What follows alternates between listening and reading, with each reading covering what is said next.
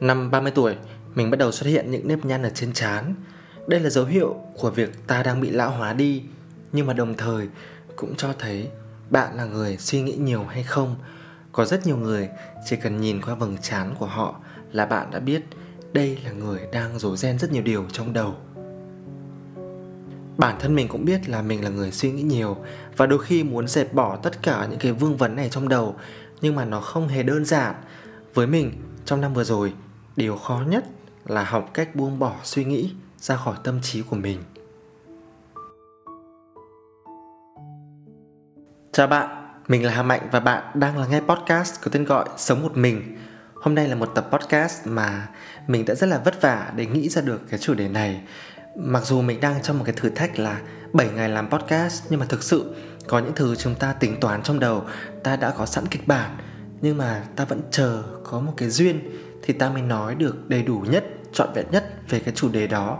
Bởi vì cứ rất là nhiều lần rồi, mỗi khi mà mình định nói về một cái topic nào đó, thì y như rằng vài ngày sau sẽ có một câu chuyện nào đó xảy ra liên quan đến cái chủ đề đó. Và tập ngày hôm nay cũng vậy. Hôm nay là tập podcast có tiêu đề là nghĩ tối giản. Nghe, nếu dạo này bạn hay nghĩ ngợi nhiều. Chắc chắn là bạn có thể rất là dễ dàng tìm một cái chủ đề ai đấy chia sẻ về sống tối giản nhưng mà nghĩ tối giản thì mình nghĩ là chưa có ai nói về cái điều này đâu. Vì chúng ta thật khó để mà làm chủ được suy nghĩ của mình. Thật khó để nói rằng ai là người nghĩ nhiều, ai là người ít nghĩ ngợi và ai là người có một cái tâm trí nó rất là thảnh thơi. Có điều rằng là ban đầu thì tên của cái tập podcast này nó là khác. Mình muốn nói về chủ đề buông bỏ. Bởi vì buông bỏ là cái điều mà mình nghĩ rằng khó nhất để mà mình học trong năm vừa rồi thì gần đây có một bạn khán giả nghe podcast của mình. Và ngày nào bạn ấy cũng nhắn tin cho mình để nhờ mình khuyên xem là làm thế nào để bạn ấy có thể tối giản được cả trong suy nghĩ nữa. Thì mình cũng đắn đo rất là nhiều. Mình nhận tin nhắn của bạn ấy nhưng mà mình chưa trả lời. Vì nó chính là cái câu chuyện làm thế nào để buông bỏ. Điều mà với bản thân mình nó còn là một cái điều rất là khó. Thì liệu mình có đủ tự tin để mà mình đưa cho người ta một cái lời khuyên hay là không? Và thế là sau khi mà suy nghĩ đắn đo cộng với những điều mà mình trải qua gần đây, thì mình nghĩ là ngày hôm nay mình làm cái tập podcast này cũng chính là câu trả lời dành riêng cho bạn khán giả đó. Chúng ta có thể nghĩ tối giản được và thậm chí đó là điều đầu tiên chúng ta nên làm trước cả khi chúng ta thực hành sống tối giản nữa. Thế thì tại sao chúng ta lại phải thực hành cái việc là nghĩ ít lại, tối giản suy nghĩ của mình. Trong khi đó, thực ra tôi hoàn toàn có thể dùng não bộ của tôi để làm rất nhiều thứ, nhất là nếu mà tôi có thể kiếm ra tiền được thì sao, đúng không? Mình nghĩ là sẽ đến một thời điểm trong cuộc sống, có những lúc mà ta chỉ muốn đầu óc mình thanh thản và đừng suy nghĩ nhiều thôi. Không biết là mọi người có bao giờ trải qua những cái trận sốt mê man mà bạn chỉ muốn não bạn nó đừng có mà mơ mộng, đừng có mà bị chìm vào những cái cơn, gọi là, lạc lối đi đâu ấy mà bạn không thể trở về mặt đất được. Mà không về mặt đất được thì tức là bạn không thể ngủ ngon được. Thì đấy là cái rối loạn của não bộ chúng ta trong những lần mà chúng ta sốt cao. Và ta rất là sợ điều đó. Và kể cả trong những lúc mà ta rất là khỏe mạnh trong cuộc sống đời thường cũng vậy. Nhiều khi ta để cho tâm trí dẫn lối đi rất là xa. Mà ta cũng không thể nào điều khiển nó được.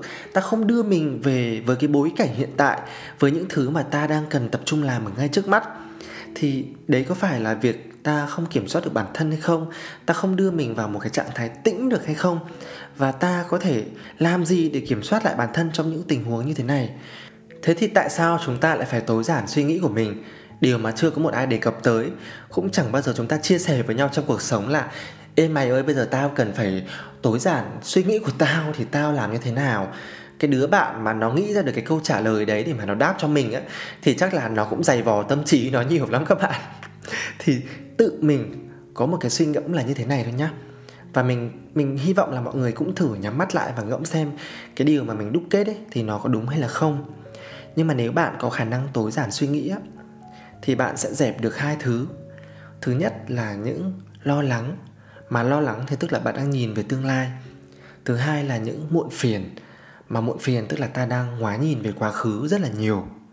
Tức là ta sẽ đưa tâm trí của mình tập trung ở thế giới hiện tại với những gì mà ta đang có, với khung cảnh ở trước mặt ta, với tất cả những gì ta phải bắt tay vào làm trong thời điểm này. Đấy là tác dụng lớn nhất của việc bạn không còn bận tâm lo lắng muộn phiền quá nhiều. Tất cả những gì bạn muốn tập trung là ngay lúc này tôi cần đi đâu, tôi cần làm gì để cho thế giới của tôi trở nên tốt đẹp hơn? Thì theo mình đấy chính là tác dụng lớn nhất của những ai có khả năng cân bằng cảm xúc và điều khiển suy nghĩ của họ. Nhưng mà điều này có khó không? Rồi thì suy nghĩ đến cái việc là ta phải dọn dẹp suy nghĩ của mình, dọn dẹp não bộ của mình thì chắc là nó khó kinh khủng khiếp, đúng không các bạn? Thực sự mình ngồi đây mình nói chuyện, mình cũng thấy nó là điều khó vô cùng luôn. Tôi có thể dọn dẹp ngôi nhà của tôi tôi có thể tối giản thế giới sống của tôi, nhưng bây giờ bảo tôi dọn dẹp não bộ của mình, thì làm gì có ai hướng dẫn cho tôi là tôi phải dọn dẹp nó như thế nào? Tối hôm qua mình đi xem một bộ phim điện ảnh mà mình rất là hâm mộ, đấy là phim thanh sói á. Thì cái nhân vật thanh sói á, có một cái tương lai tiền đồ nó mờ mịt như là tắt đèn của chị dậu ấy. Là bởi vì những cái ký ức thời bé của cô này nó quá là kinh hoàng đi những cái ký ức đó nó định hình lên con người của chúng ta ở trong tương lai. Và thực sự thì điều đấy cũng đúng với tất cả mọi người trên thế giới này. Mỗi chúng ta đều được tạo nên ngày hôm nay là nhờ những ngày tháng mà ta đã đi qua trong cuộc đời này. Thế thì bạn cứ hình dung là khi mà bạn mới ra đời á, thì bạn chỉ là một cái bảng vẽ trắng tinh tươm. Nó chưa có một cái đường nét nào cả. Thế thì rõ ràng là mỗi một ngày ta sống là một ngày ta vẽ nên cái bức vẽ của mình và cái bức vẽ đấy thì nó được lưu giữ rất là chặt trong một cái nơi mà ta gọi nó là não bộ của chúng ta. Thì mình nghĩ là những ai mà hiện tại họ có một cái cuộc sống mà bạn nhìn và bạn thấy trông cái người này có vẻ ít nghĩ ngợi, trông họ lúc nào cũng rất là ung dung, an nhàn với thực tại. Và ta cũng ước gì ta có được một cái cuộc sống dễ chịu như người đó. Thực ra chúng ta không biết là cái bức tranh cuộc đời của người đó như thế nào, nhưng phần nào ta có thể dự đoán được là chính họ là một người có một cái bức tranh mà nó rất là yêu kiều, nó rất là trong sáng, nó rất là hồn nhiên. Nhưng mà chúng ta cũng hiểu một điều rằng là trong thế giới của bất kỳ ai thì hiếm lắm hiếm lắm mới có một người mà có một cái bức tranh hoàn mỹ như thế. Còn lại thì thực ra ai cũng sẽ có những cái gam màu mà ta nhìn vào mà và ta không thích cái gam màu đó nó giống như một cái bức tranh mà không được đẹp lắm, đúng không các bạn? Hay là có những cái nét vẽ nguệch ngoạc, hay là có những cái hình thù, những cái ký tự mà ta muốn xóa nó ra khỏi cái bức tranh này? Bây giờ thì mình xin phép được kể một vài cái câu chuyện của bản thân để gợi ra những cái điều mà cho mọi người biết được rằng là mình là một người thường xuyên nghĩ ngợi nghĩ ngợi rất nhiều, lo rất xa. Và tại sao lại có những cái ngày tháng như vậy trong cuộc đời của mình? Câu chuyện đầu tiên, lý do mình hay nghĩ ngợi á là do bẩm sinh các bạn ạ. Tức là mình là một người bị huyết áp cao, thì nghe các bạn sẽ thấy, ui, cái ông này lại lôi lý do huyết áp cao ra để giải thích là ông là người hay nghĩ ngợi. Nhưng mà cái việc huyết áp cao này nó di truyền từ rất là nhiều thế hệ trong gia đình của mình rồi. Tức là ở thời điểm hiện tại mình không thấy nó có ảnh hưởng gì về sức khỏe, nhưng nó ảnh hưởng về tâm lý cực kỳ mạnh các bạn ạ. Thì có một cái câu chuyện đã cho mình thấy là tác hại to lớn của việc mình bị lo quá xa đấy là cái giai đoạn tất cả mọi người trong xã hội này chờ đến ngày được tiêm mũi vaccine đầu tiên, khi thế giới xung quanh có rất nhiều người mắc covid. Và rồi cuối cùng, sau rất rất rất nhiều ngày tháng chờ đợi thì mình cũng được đi tiêm vaccine. Bác sĩ hỏi mình là có đang tỉnh táo không? Sao đến đây mà ngồi đây được ở ngày hôm nay? Bởi vì huyết áp của mình là 184 các bạn ạ. Khi mà đo huyết áp trước khi tiêm ấy là 184 thì người ta nói là ở cái ngưỡng huyết áp đấy không có một người nào bình thường được hết. Tất cả chỉ có mà lăn đùng ra thôi. Tức là một là sốt rất là cao, hai là bị một cái áp lực gì đấy to lớn khủng khiếp. Trong khi những người bạn của mình họ đi tiêm, họ vào, họ tiêm, họ đi ra rất là bình thường. Thì vâng lý do là bởi vì tôi quá lo lắng, thưa các bạn. Tôi sợ chết hay là tôi sợ, tôi bị nhiễm covid, nên tôi, huyết áp của tôi lên 184 và bác sĩ không tiêm cho mình. Nói là về nhà kiếm máy đo huyết áp tự kiểm tra ở nhà. Khi nào huyết áp bình thường thì quay trở lại. Và quả nhiên khi mà mình về nhà đo thì huyết áp có 130 là ở cái ngưỡng rất là bình thường. Thế thì câu trả lời đây chính xác là ở cái tình huống mà đến những cái nơi đám đông và gặp bác sĩ, nhìn thấy những người mặc áo blue trắng như thế là mình thôi rồi rối loạn tiền đình, lo lắng, sợ hãi, áp lực, kinh hoàng. Em mình nó ở Hà Nội mà nó còn tiêm sau mình và huyết áp của nó là 164 con gái, thưa các bạn thế tức là di truyền trong gia đình là y chang như nhau. Và người ta nói là do cháu bị lo lắng quá mức, thì cháu cần bình tĩnh lại. Và quả nhiên là buổi chiều ngày hôm đó mình quay trở lại thì đo lại huyết áp 130 mang theo cả cái máy đo huyết áp ra đấy. Thế là mới được trích mũi đầu tiên. Thế tức là cái tâm lý của mình nó không thể vững được trong những cái tình huống như thế.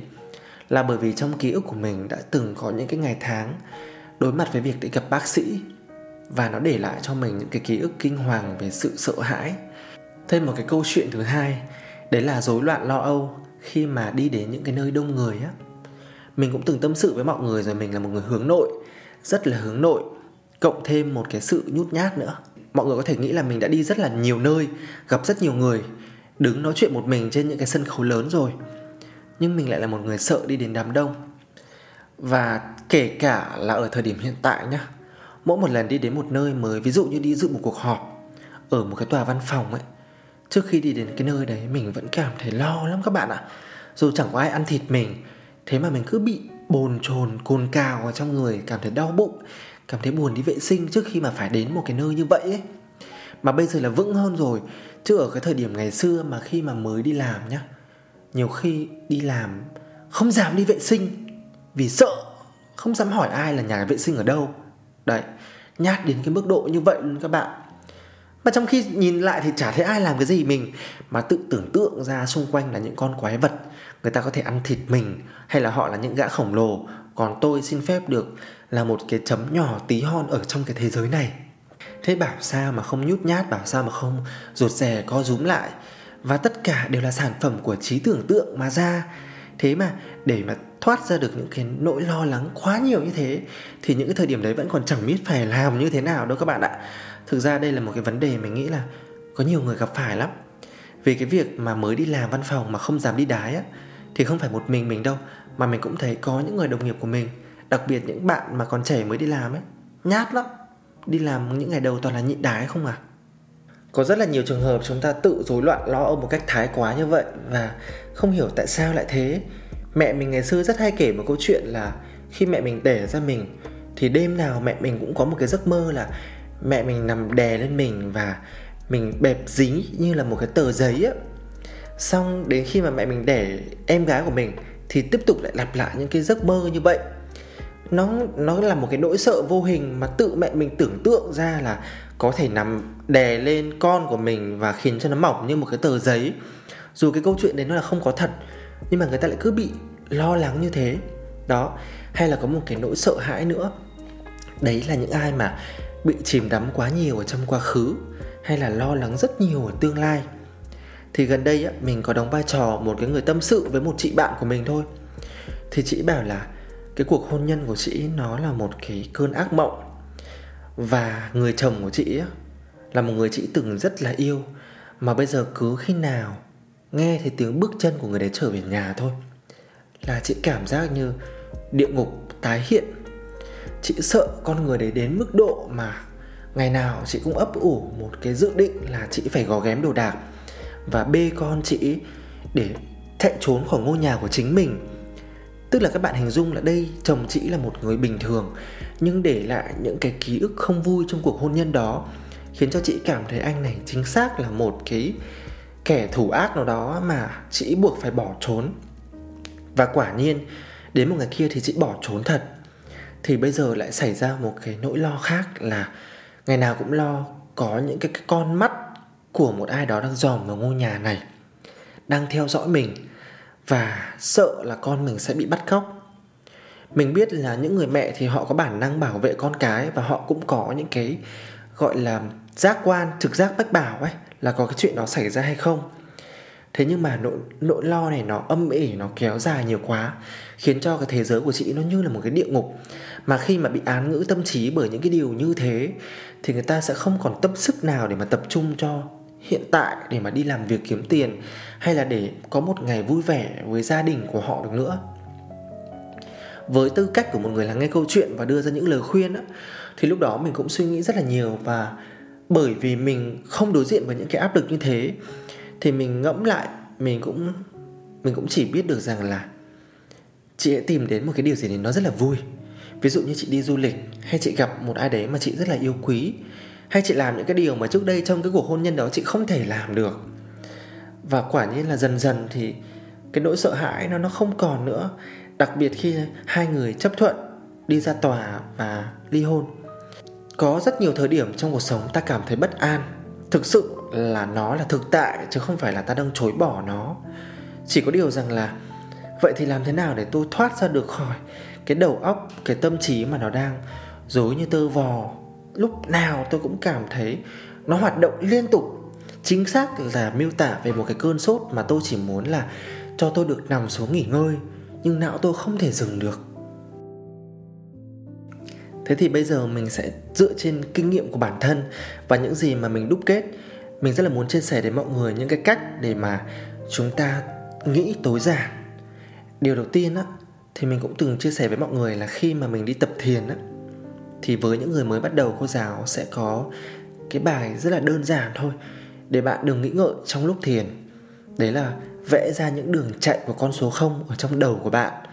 Tất nhiên là lúc này bạn vẫn đang nghĩ, nhưng mà bạn nghĩ về con số 0 mà không thì tức là không có gì cả. Thì ít nhiều bạn sẽ tạm quên đi những cái suy nghĩ, những cái vấn vương khác, ít nhất là trong 5 phút ngắn ngủi của cái bài thiền đó và dĩ nhiên là trong suốt cả một ngày dài thì không thể lúc nào ta cũng nghĩ về con số 0 được. Sẽ có rất nhiều khung cảnh, rất nhiều thời điểm, rất nhiều những cái chi tiết nó gợi nhớ cho bạn về cái câu chuyện hay là cái nỗi ám ảnh đó. Thế thì ta phải làm như thế nào? Quả thật là gần đây đã xảy ra một cái câu chuyện khiến cho mình muốn làm cái chủ đề về buông bỏ ấy các bạn. Câu chuyện đó diễn ra vào một cái buổi tiệc trước ngày giáng sinh vừa rồi. Mình nhận được một lời mời của một người em đồng nghiệp cũ nói về việc là công ty cũ của mình, những người đồng nghiệp, một cái team rất là nhỏ với nhau á, quyết định sẽ hẹn gặp ở một địa điểm, gọi là có một cái buổi tiệc giáng sinh nho nhỏ. Thế nhưng mà lúc đó thì mình rất là vui, rất là hào hứng và chuẩn bị đồ đạc để ngày hôm sau mình đi.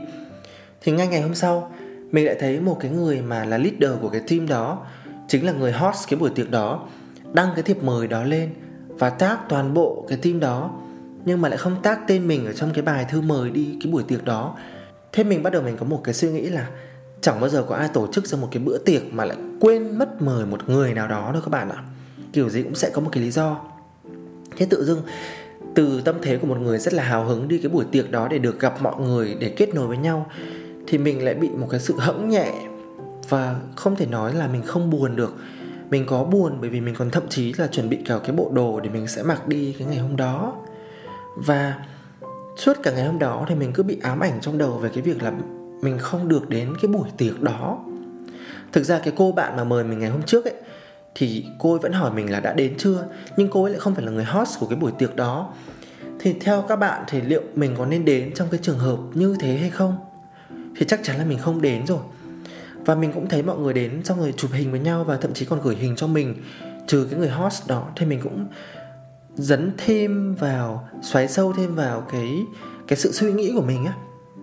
Thì mình lúc này mình cũng mình cũng cố gắng trấn an và động viên bản thân là, không được rồi, mày đang bị suy nghĩ nhiều, mày đang suy nghĩ quá đà, mày đang tự làm cho mày buồn. Và mình rủ một vài người bạn đi uống sinh tố thôi. Mặc dù là mình không nói ra, nhưng mà mình rất là muốn thoát ra khỏi cái sự suy nghĩ nhiều ở cái thời điểm đó. Và cuối ngày hôm đó thì mình đi đến một cái quyết định là mình thở ra một hơi thật dài. Và sau cái hơi thở đó mình dặn bản thân là, nó qua rồi. Nó qua rồi. Dù nó có là nỗi buồn, nó có là một cái người nào đó, không biết vì một cái lý do gì người ta lại đối xử với mình như thế, thì nó cũng qua rồi. Mình bỏ lại nó ở sau lưng của mình đi. Và từ cái khoảnh khắc đấy thì mình không nghĩ về nó nữa. Mình quan niệm như thế này các bạn ạ.